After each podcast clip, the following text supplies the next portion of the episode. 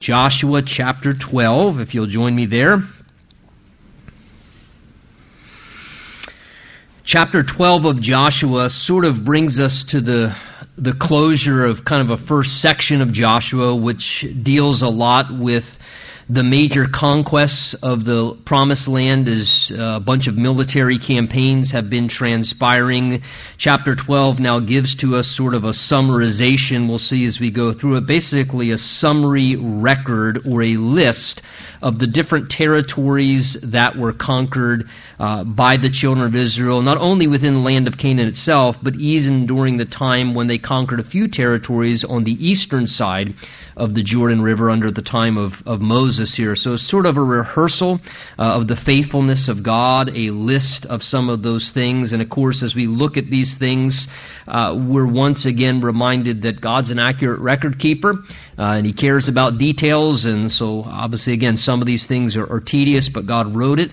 Uh, so, therefore, we recognize it's worthwhile for us to read it and to let it speak into our hearts and our lives. So, look with me in verse 1. We pick up there where it tells us, These are the kings of the land whom the children of Israel defeated, and whose land they possessed on the other side of the Jordan toward the rising of the sun from the river Arnon to Mount Hermon, which is way up in the north, that's a reference to, uh, and all the eastern Jordan plains. So again, this is a reference now here, these first uh, six or so verses to the territories that were conquered uh, on the eastern side. Now, we saw a lot of this way back in our studies uh, earlier, uh, prior to the time of when Joshua was taken over.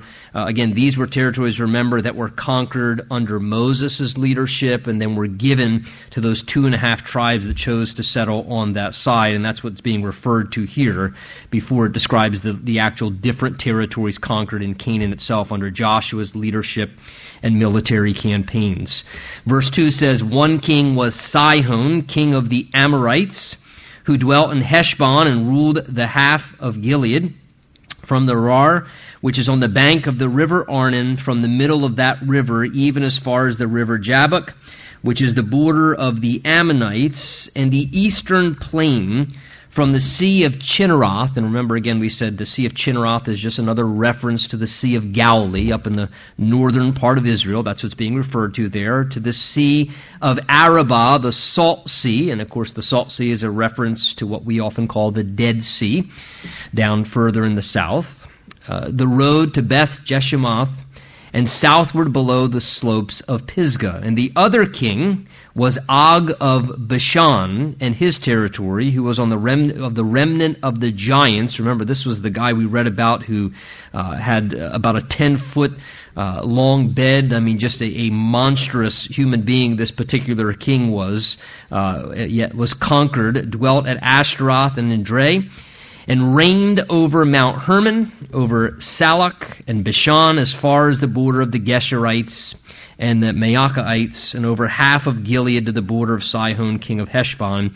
These Moses, the servant of the Lord, and the children of Israel had conquered, and Moses, the servant of the Lord, had given it as a possession to the Reubenites, the Gadites, and half the tribe of Manasseh. So, again, what we have referred to here in verse 1 through 6 is basically just a rehearsal of God's past faithfulness and a time of God's past faithfulness going way back. But yet, again, here in the Word of God, we, we have these reminders that apparently from God's perspective, He recognizes that there is something really valuable and beneficial for us to, in a sense, on occasion, rehearse in our thoughts, in our th- in our thinking, maybe even eh, because we've recorded it and journaled it, there's something very helpful to us about rehearsing the faithfulness of God in our lives.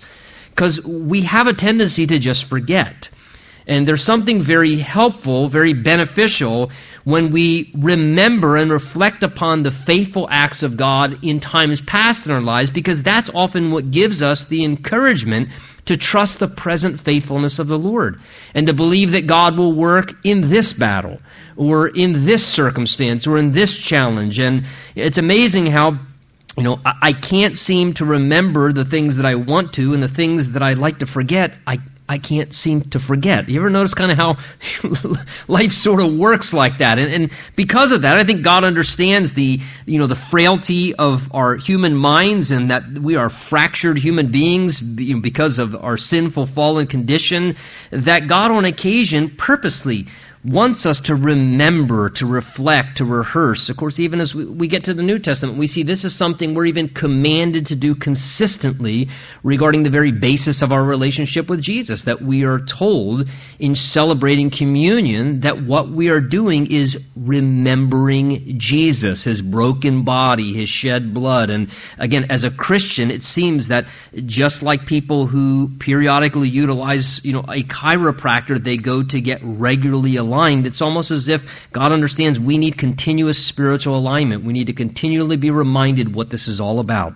That it's about Christ and Him crucified, and it's about a relationship with Jesus, not about church or ministry or, or Christianity as a but it's about Jesus and His love for us and, and what He did for us personally and what He means to us personally and that he demonstrated that love in his broken body and shed his blood to cleanse us of our own failures and our own shortcomings and that as we fail continuously we can come back to that place and realize lord thank you that it's covered Thank you, Lord, that though I failed again, that there's sufficiency in your shed blood and your finished work. And, and God wants us to continually, I think, rehearse. It's a good thing to maybe journal on occasion. It's a good thing to just stop and reflect and think. And here you have, again, historical records of things. Yes, is it already recorded in the Word of God? Absolutely.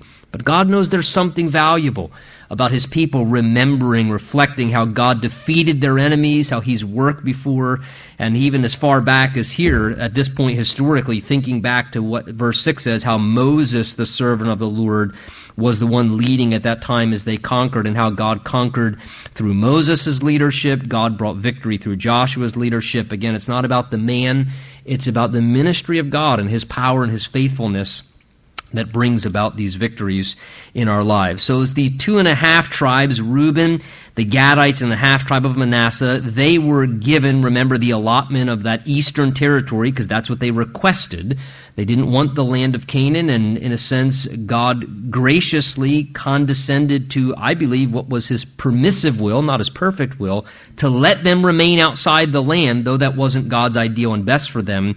Uh, he allowed them to do that, but ultimately, as we'll see historically, that causes a lot of problems for them as well because because they were outside of the area where the people of God predominantly were outside of that severe they were constantly vulnerable to enemy attacks because they weren't within the land among the sphere of that connection to God's people, they made themselves subject to quicker vulnerability when attacks from the enemy came because they didn't have that support system being outside the land. Verse 7 says, And these are the kings of the country then which Joshua and the children of Israel conquered on this side of the Jordan, that is, on the west. And that's what we've been reading thus far in the first 11 chapters of the book of Joshua, a rehearsal of that. From Baal Gad in the valley of Lebanon as far as Mount Halak and the ascent to Seir, which Joshua then gave to the tribes of Israel as a possession according to their divisions. In the mountain country, in the lowlands, in the Jordan plain, in the slopes and wilderness, and in the south, the Hittites and the Amorites and the Canaanites, and the Perizzites and the Hivites and the Jebusites. And then you notice, beginning in verse 9, down all the way through the remainder of the chapter, verse 24, there is this log or this list, one by one, of the different kings and territories that they conquered. And God takes the time by His Spirit to record these for us here. The king of Jerusalem, one. The king of Hebron, one. The king of Jarmuth, one. The king of Lachish, one. The king of Eglon, one. The king of Gezer, one. You begin to get the point there. I won't uh, torture you by trying to pronounce some of those and making you sit through it. But you get the concept that one by one, there are 31 different kings and representative territories that they conquered, a list, basically there, what God does is records in His Word from verse 9 down through verse 24, This is basically a, a list of 31 different occasions where God's faithfulness was demonstrated to help his people. What's that list in the Bible for? What do we need that list? I mean, again, t- to us, we may look at it and think, well, that's just tedious reading. Couldn't God have given me another parenting tip or something? I mean, I mean, couldn't He give me another marriage idea or something? I mean, much more helpful for what I'm doing in my life here. I mean, w- but we have to understand, for the nation of Israel, for the original readers of the text, for these people, the people of God, as they were con- th- these were meaningful things to them. We look at those things, and of course, because we are outside of them objectively, but for them, as they heard the king of Libnah, verse 15, 1, the king of Adullam, yeah, you remember that? You remember that battle against the king of Libnah? Remember what happened in that one? And how it went this way and, and how God came through for us? And, and, and as they would hear each one of these things being read, and again, the repetition of it one by one by one, 31 different occasions where God's faithfulness was demonstrated in their lives. Not just one time God was faithful, but 31 different times in unique situations, in unique circumstances. Again, as I said, yes, some of these things are tedious to look at in the Word of God, to read, but as I said before, we recognize some of the things we recognize is that God keeps really accurate records, apparently. God's aware of everything, and God cares about the details of our lives. You know, sometimes we think, man, God must be so, you know, busy and occupied. I mean, running and managing the whole universe. Certainly, I mean, He probably just checks in on me once in a while. But I mean, uh, beyond that, I mean, ha- but we recognize that's not true. God cares about every little detail. The Bible goes so far to tell us that Jesus says that even the very hairs of our head are numbered. Now that's pretty intimate. That's pretty specific, but that's just to reinforce to us that we have this all sufficient, all knowing God who cares to use all of his sufficiency and all of his knowledge to know every single little detail of what's involved in your life and what you're dealing with and what you're going through and what battles you're facing and what those battles involve that are different. The Battle of Jericho that you fought three years ago, that's different from the Battle of Libnah that you're fighting right now today. And that the Lord cares and He's interested in, in helping out and will be faithful in this battle in the same way that He was in that battle. That He'll come through with His grace and His power and His presence to help you. Again, 31 unique situations, uh, again, another way of recognizing this, and 31 unique situations where something other than God was ruling a specific area at one time, and yet then God helped his people to overcome and conquer it, and now instead they have gained control over that area.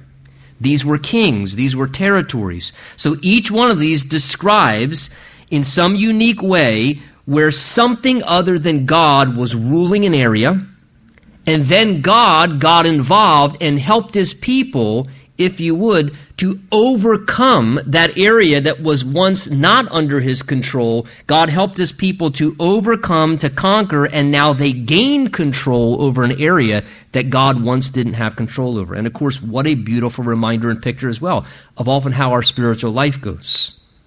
We come to Christ and you know the big things kind of drop off right away or whatever, but then we start to realize that God cares about things even that no one else even sees, the attitudes of our hearts and the things internally that perhaps nobody sees, the struggles, the, the areas of our life. And, and one by one, the Lord seeks to help us get victory and territory over the flesh and the sinful nature and different areas of our life. And there are areas in all of our lives when we first get saved and even here tonight because none of us are yet perfected. If you were, you wouldn't be here. You'd be in glory. And there are areas in our lives still today where perhaps God is not ruling in that area. Our flesh still tends to kind of have the foothold in that area. And, and maybe it's the next area where the Lord says, listen, in this area you keep being overruled. And I don't want it to be that way. I want you to have victory over that.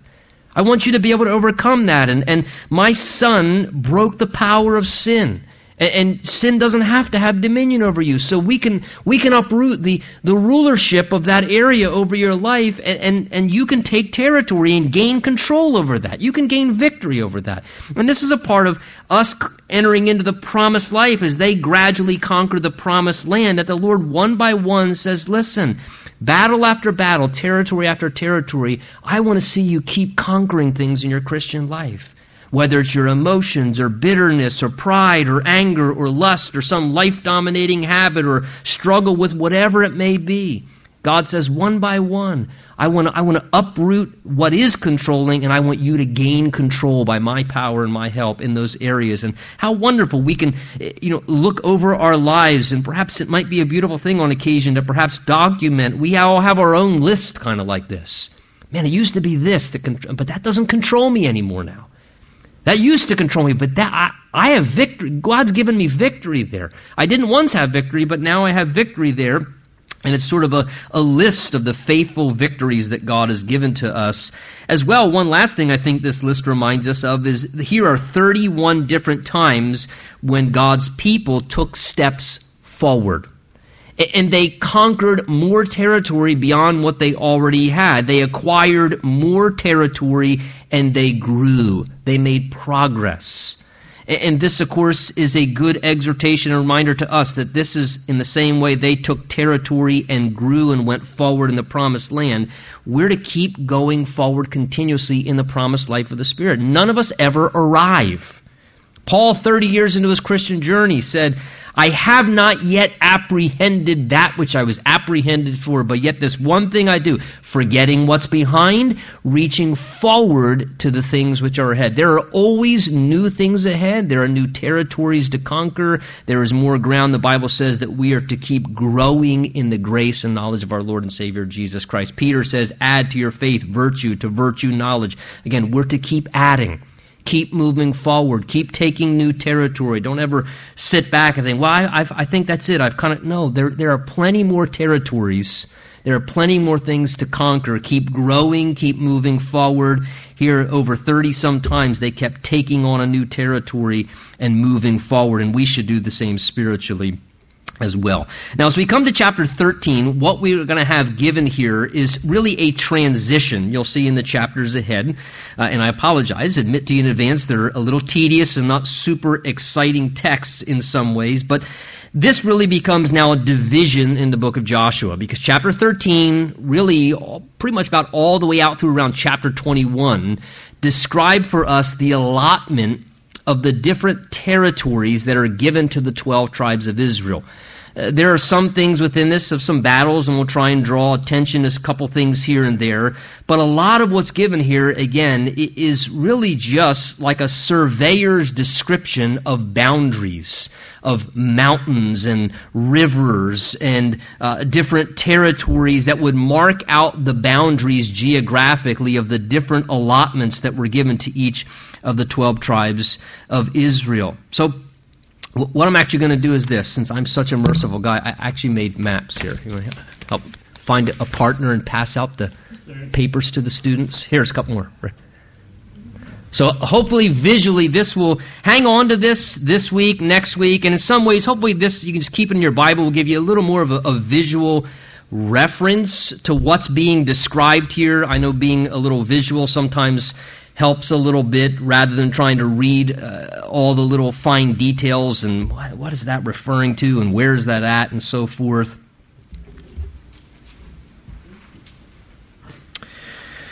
And we'll, we'll try and see, maybe look at chapter 13 and 14 tonight, and the next time kind of wrap up some of these, uh, these territories here. But uh, chapter 13, if you'll just draw your attention uh, to the text there with me, uh, at least initially act like it, and then if you're bored, I know you'll just be looking at the map the rest of the night. That's okay. I can, I can handle that. I've been praying all day for God to help me with that. I'd rather look at a picture too. Chapter 13 says, Now Joshua was old and advanced in years. The Bible is always honest. That's because God is. Look, and the Lord said to Joshua, You are old, dude. and you're advanced in years. So apparently, from God's perspective, that's not a bad thing. It's just uh, something that happens. And He says, So when it happens, time to just embrace it. You're old.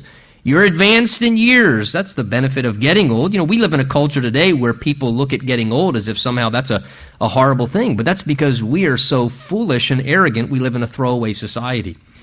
And fail to recognize that when people get old, I like the description, and advanced in years, indicating, guess what? They've advanced a lot further than most of us have in things like wisdom and experience. The Bible says the gray head is a, is a crown of wisdom. Uh, they've, exper- they've advanced beyond things that we have. They've experienced things. They've logged in their time and have great value and benefit. And sometimes people look at those who are older and advanced as if somehow they can't contribute anything. And the sad thing is sometimes those who are older and more advanced in years start thinking that about themselves. I have nothing to contribute. That's not true. You have a lot to contribute a lot to contribute. And you should never think otherwise. You have a lot of value because you've advanced beyond a lot of those around you.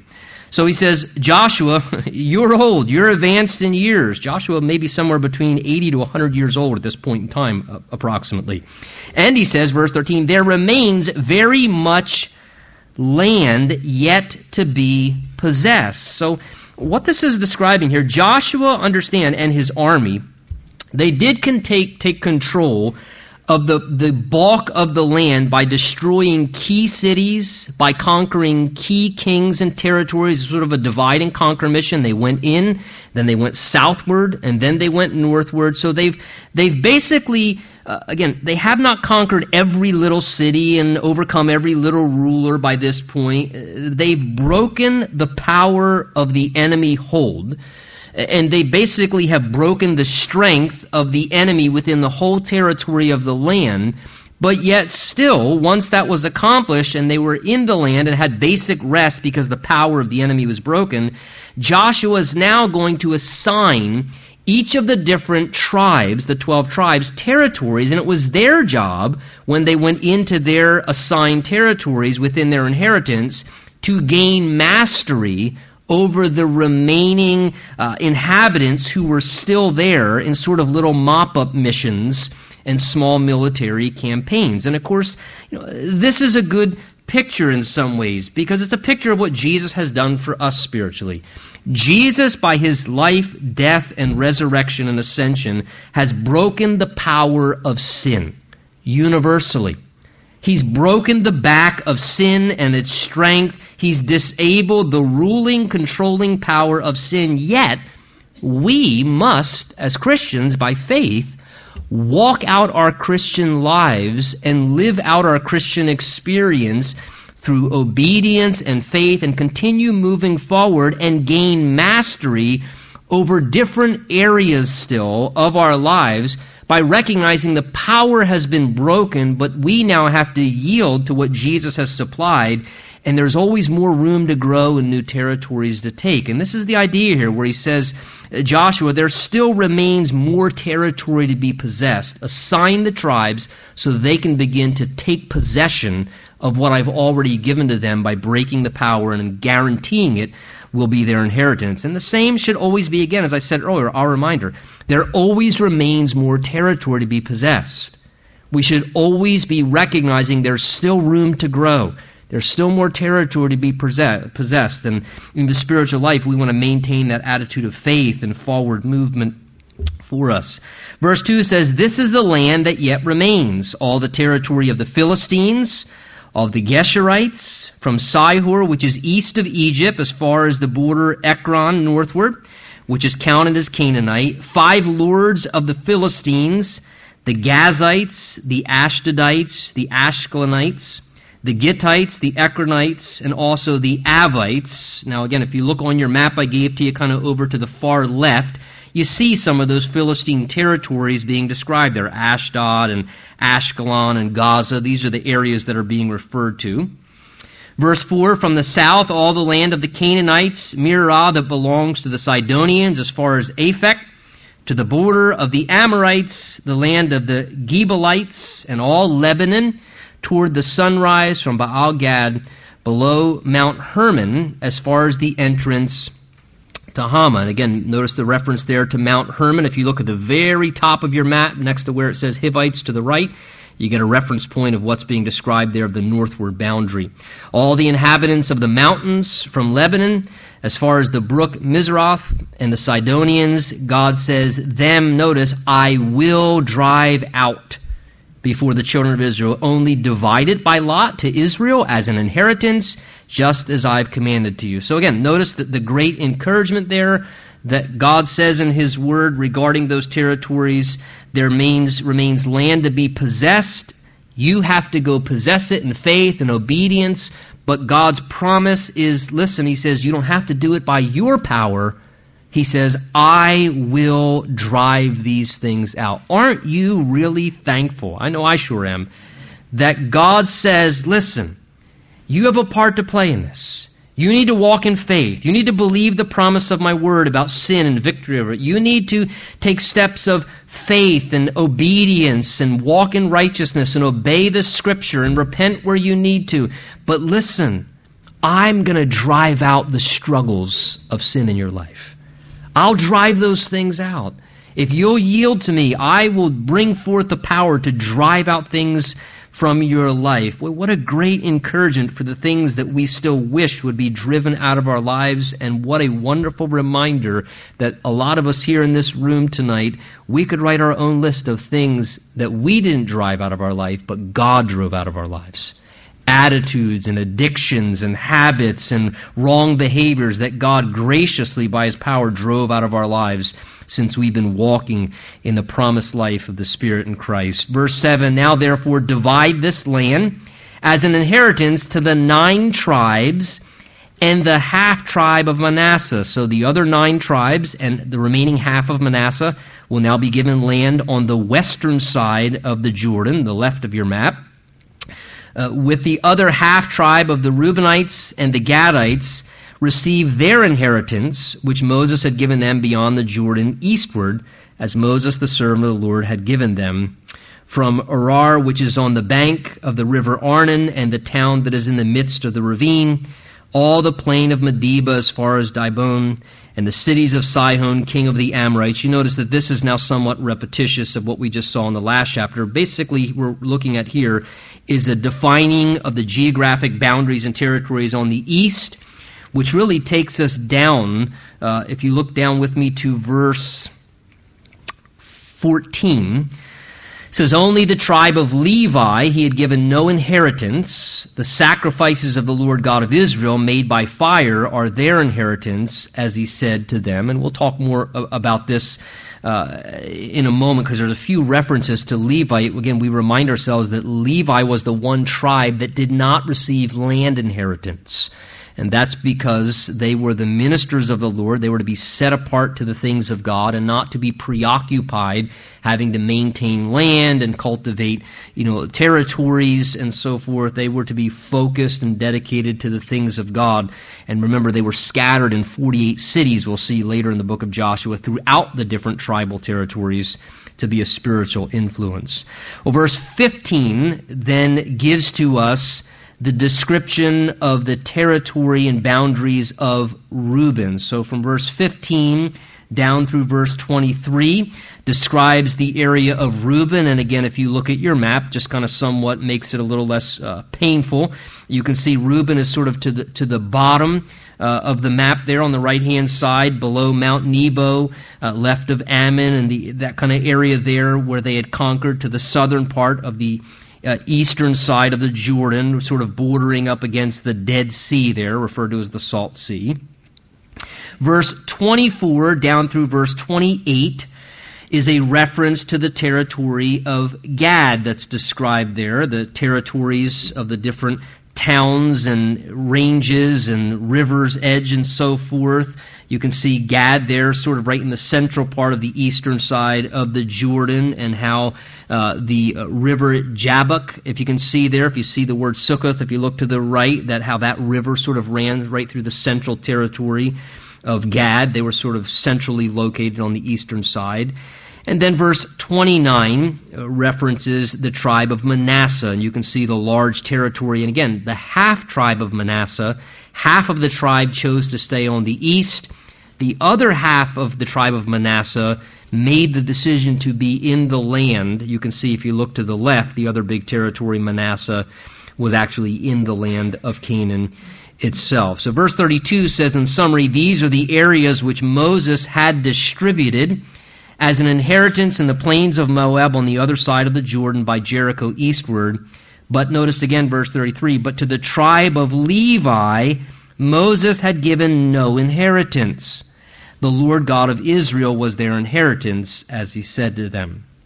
Chapter 14 then tells us somewhat how this was being done as far as the administration of the different land allotments. Verse 1 gives us an insight by telling us these are the areas which the children of Israel inherited in the land of Canaan. So now we're moving into a description to the left side of our map of the, all the territories of the other nine and a half tribes that actually were in the land of Canaan itself. And here's how they did it. Notice there was sort of a, a shared responsibility, how it was administered the land territories which Eleazar the high priest, he was the spiritual leader of the land, Joshua the son of Nun, he was sort of the military uh, general or governmental leader of the people of Israel. And then there were the heads of the fathers of the tribes. So it seems a representative of each of the tribes was involved. This was sort of a collective effort, a balance of power that was being operated here. Uh, the children of Israel distributed as an inheritance to them. Now, there was human work and effort and cooperation, but notice the Bible tells us in Proverbs 16 the lot is cast into the lap, but its every decision is from the Lord. In other words, humans at times bring forth the ways of God. We're involved maybe sort of orchestrating the activities, working through things, but ultimately God superintends and brings about His will and His purposes if we're truly yielding to Him, wanting Him to be the one who has His way come to pass. And this is what verse 2 describes, because notice what it says there in verse 2. Their inheritance was by lot, as they would draw lots but notice, as the Lord had commanded by the hand of Moses for the nine tribes and the half tribe. Again, this is indicating to us it was the Lord who was commanding and determining how each lot came out.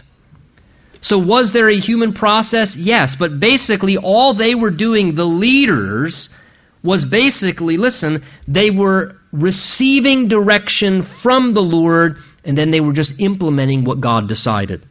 That was their job as leaders. Their job was not to provide direction per se. Their job was not to suggest direction or give direction. Their primary job was to be sensitive, cautious, careful, prayerful as they went through the process, having oversight of the land allotment. Their job was to receive direction from the Lord and then just to implement what God was directing to implement what God was deciding. This is how spiritual leadership is supposed to be orchestrated. What's being described here is that God was determining where each tribe's lot and boundaries were. God was making those decisions. God was determining by His wisdom, knowing the size of each tribe, knowing the nature of the people involved, knowing all things about all people and all matters. God was the one deciding and determining what each managed what each occupied, what each one was responsible for, and it's good to let God decide that. And you can see by looking at the map, some people had areas in the north, some people had areas in the south. Some people had larger areas, some people had smaller areas. Well, why that? That's not fair. Different people had different responsibilities and spheres of influence and amounts of responsibility. Who determined all that? God did because God knows all things. And it's just best rather than not fret or worry or get angry or upset. Well, why do they have that area or why do they get those boundaries or why do they get those up? God's deciding it. God's sovereign. We, we trust that God knows what He's doing. Our responsibility is to know what's my boundary, Lord? What are my boundaries? What have you assigned to me? And to be faithful in what our assignment is to know our assignment, to know our boundaries, to take responsibility for them, to not worry about, well, why can't I have that boundary too? Maybe God doesn't want us to have that boundary. Maybe we wouldn't be able to handle that boundary. God says, You function within the boundaries I've given you. That's safe. You'll be successful there. And all of that works according to God's good purposes. So God was the one ultimately deciding where the different people groups were. Verse 3 says, For Moses had given the inheritance of the two tribes and the half tribe on the other side of the Jordan, but to the Levites, again, notice here's this repetition, he had given no inheritance among them. For the children of Joseph were two tribes, remember, they were split to Manasseh and Ephraim, and they gave no part, there it is again, to the Levites in the land except the cities to dwell in with their common lands for the livestock and property and the Lord had commanded Moses, so the children of Israel did as they divided the land. So again, we have this reference here to the Levites, and as I said, how they received no land inheritance. They were just placed in 48 different cities they were assigned to among the 12 tribes of Israel. Basically, what God did was God just scattered them throughout the nation. Why? To spread spiritual influence everywhere because they were the teachers of the Word of God. This is the tribe from which the priests came. These were the ministers, the Levitical ministers. So everywhere they went, they would be sufficiently able to have spiritual impact and influence. So if the people needed help spiritually, there were always Levites there available in that area to help them and to assist them. So the Levites were scattered around the nation to have spiritual impact, to help people connect with God wherever God sowed them and sprinkled them all around the land. And the Levites had no inheritance because God was their inheritance. Now, again, this is a picture because, in a lot of ways, as believers, we're like the Levites. We're salt and light. And God does the same thing with you and I as Christians. He takes us and He sort of scatters us around in different areas and in different places among the nation so that we can have spiritual influence in different pockets and corners and territories. Why am I at the job I am? Hmm. I wonder why, from God's perspective, you're at the job you're at. Yes, God wants you to be able to make money. Yes, God wants you to have something to do to be occupied. But God actually cares about the people that you work with that don't know Jesus that are going to go through challenges and trials and difficulties, and you'll have opportunity to represent the Lord among them and maybe be a spiritual influence and have an impact. Why do I live in the neighborhood I live in? Why, why did I have to be in a family that I'm in? Hmm. Maybe because God cares about people. Maybe because God loves people and He knows how to reach people. And, and so, like salt, God scatters us around in the different places He does. And in the same way, just like the Levites who had no inheritance, we have no inheritance in this world. And that's how we ought to live as Christians, to realize that our inheritance is in heaven. So we should not allow ourselves to become preoccupied so much with feeling like we got to acquire everything on this earth. Listen, I know we need to be responsible and work jobs and maintain homes, but we have to be careful that we also don't get caught up in the deceitfulness of riches and the cares of this life in such a way where we're, we're, we're so preoccupied with trying to inherit and acquire and maintain everything here that we're not fulfilling the primary purpose that we're here, which is to have spiritual influence and impact and realize we should have a light grip on this world because our inheritance is in heaven. That's what we're seeking to inherit eternal reward and ultimately that's what our destination is. So much like the Levites, we represent the same. Verse 6 now begins to describe Judah, the first territory you see to the south there of the land of Canaan, to the left, and we'll look at maybe the rest of this chapter here to sort of wrap it up. But this one man, Caleb, has a great uh, sort of spirit here we see of the tribe of Judah. Caleb, the son of Jephunneh the Kenizzite, said to him, You know the word which the Lord said to Moses, the man of God, concerning you and me in Kadesh Barnea. Now he's talking to Joshua, remember. Uh, I was 40 years old, he says to, to Joshua, when Moses, the servant of the Lord, sent me from Kadesh Barnea to spy out the land, and I brought back word to him as it was in my heart. Nevertheless, my brethren who went up with me made the heart of the people melt.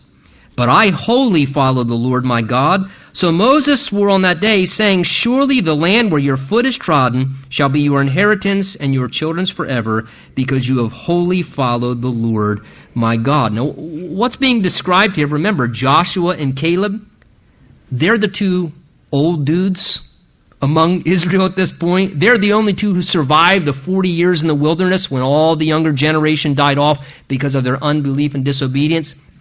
Because when the 12 spies went into the land and came back with an honest report of the land, Joshua and Caleb said, Yes, there are giants in the land, and yes, those things are true, but it's a good land, and God will give it to us.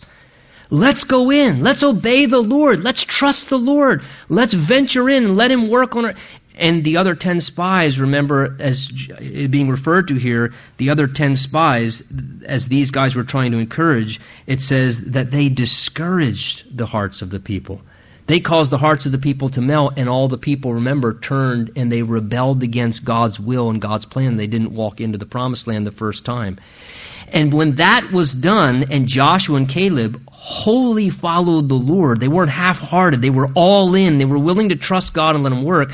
God honored that faith in their hearts. And God promised them, listen, though everyone else will die off, you will live, and this land will be given to you, and you'll survive to experience it. And God promised that He would reward their faith. And what's, what's Caleb doing here?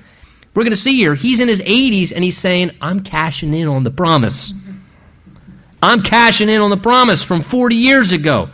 God gave me that promise, and he's recounting to Joshua, saying, You remember, it was me and you. You can't forget it. Remember what happened? He's reminding him what took place. Look with me, verse 10. And now behold, the Lord has kept me alive. That's in a reason he would still be alive, as he said.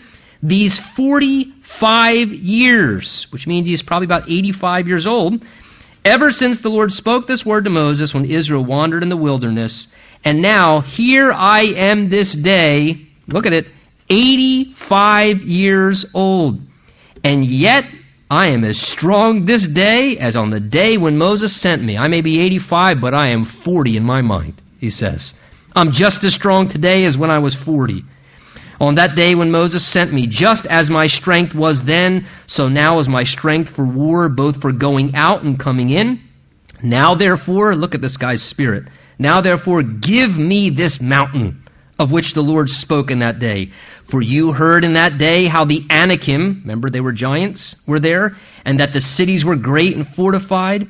It may be, he says, that the Lord will be with me, and I shall be able to drive them out as the Lord has said. And Joshua blessed him and gave Hebron to Caleb the son of Jephunneh's inheritance, and Hebron became his inheritance, the son of Jephunneh, Caleb the Kenizzite, to this day, because he wholly, the Bible tells us again, he wholly, third time, followed the Lord God of Israel, and the name of Hebron formerly was Kirjath Arba, and then the land had rest from war. So notice, right in the midst of this account of lists and logs of boundaries and territories, the Holy Spirit purposely inserts this man Caleb at 85 years old.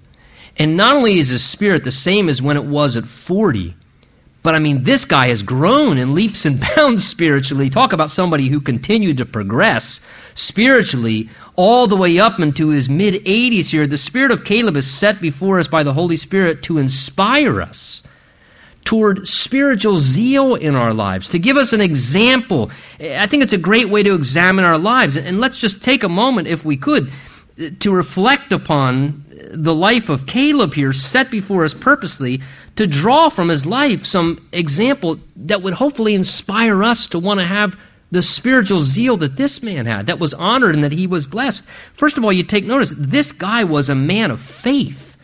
I mean, from the time that he was a young man, he was full of faith, and now here he is, 85 years old, and his faith has just grown. He's 85 years old, and he's still saying, Listen, I don't want to sit back and relax. I'm not looking to go to the golf course. I'm not looking to, you know, find. I, am I'm still in the things of the Lord. I want to take more territory. God promised this, and here he's still believing that God is going to work and he was a man, it says here three times, who wholly followed the Lord. The idea there again is he, he, he didn't follow half heartedly. He wasn't someone who gave, well, I mean, that's good enough. That wasn't his attitude towards spiritual life. Well, uh, that's good enough. I mean, I mean, whatever's the bare minimum. And, and this was not his attitude. His attitude was, no, not the bare minimum, the absolute maximum. I want to give God everything I got until my dying breath, everything I possibly can. He was wholly following the Lord. And he firmly believed that God would keep his word and promise. Do you sense that's what he's saying here to Moses? God gave me a promise. God gave me his word. This is a man who believed and expected that God would fulfill his word. He believed that. God said it, God will do it. If God promised it, God must fulfill it, and God has the power to fulfill it. And he believed God and took him at his word. Hey, great way to examine our lives tonight. Where are you in relation to believing the Word of God? Do you just read it or do you really believe it? Do you believe that God's promises are true? If you believe God's promises are true, then take them to heart and act upon them. Do you believe that God's going to fulfill His Word? Do you, do you exercise faith towards the Lord? Do you give God opportunities to stretch and grow your faith, to trust the Lord? And are you wholly following the Lord, or are you, are you kind of doing the bare minimum? To just maintain the Christian status quo? Or are you wholly following the Lord? This is what Caleb sets before us in his life. I love this man and his illustration of Scripture because this is a man, again, he makes no excuses for the stage or season of the life that he's in. How old is he again? 85 years old. 85 years old. He's not saying, listen, I mean, let the young bucks do this stuff. I did my time, man. He's 85 years old, and at 85 years old, he's saying, Look, there's no retirement in spiritual life. In fact, he's probably saying, I got more time now. I'm on Social Security. I got extra time. What mountain can I conquer and what enemy can I fight? And, and he didn't make excuses, but yet sometimes, let's be honest, do you ever notice sometimes spiritually we make excuses because of some season of life we're in, and we say, oh, well, it's just this season of life I'm in. It's just it's not a real convenient time to really be all in for Jesus because this season of my life or this stage of my life. Listen, we should never have that attitude. In season, out of season, all seasons, all stages. To our dying breath, we should be 100% in. Always engaged. There's nothing more important to do with our time. This guy's personal devotion and commitment to the Lord is what gave him the strength and vitality he had in his life. Why was he such a vibrant guy? He's saying at 85 years old, I am just as strong today as I was the day when this all first happened 45 years ago. It was his commitment to the Lord that brought life and vitality to him and kept him so vibrant. And this guy's not asking for easy tasks, is he? I mean, here he is. He's 85 years old. And what does he want to do? He wants to climb mountains and conquer giants. He's not, I don't want the easy task. Give me the challenge. And the reason why he wants the challenge, look at it there, verse 12. He says, It may be that the Lord will be with me, and I'll be able to drive out those people as the Lord has said. This is somebody who's willing to take ventures of faith and give God an opportunity to work. That's his heart. And, and you know what? I think it's a wise thing on occasion if we claim to serve the powerful God that we do, that sometimes we take steps of faith, we take ventures of faith into things, and we give God a chance to work and say, you know what? It just may be that God will do something here. It just may be if I trust the Lord and obey the Lord and take a step and, and, and don't back away from climbing the mountain or, or facing the giant face to face in faith, it just may be that, like David, Goliath will fall. Because it just may be that the Lord will work for me. And you know what? If you never take that step, you never know what may have been. Because you never gave God a chance to work and to prove it we miss those opportunities. Caleb here, great, great example given to us to challenge us, to encourage us in the Word of God. Let's stand. Let's pray together. Father,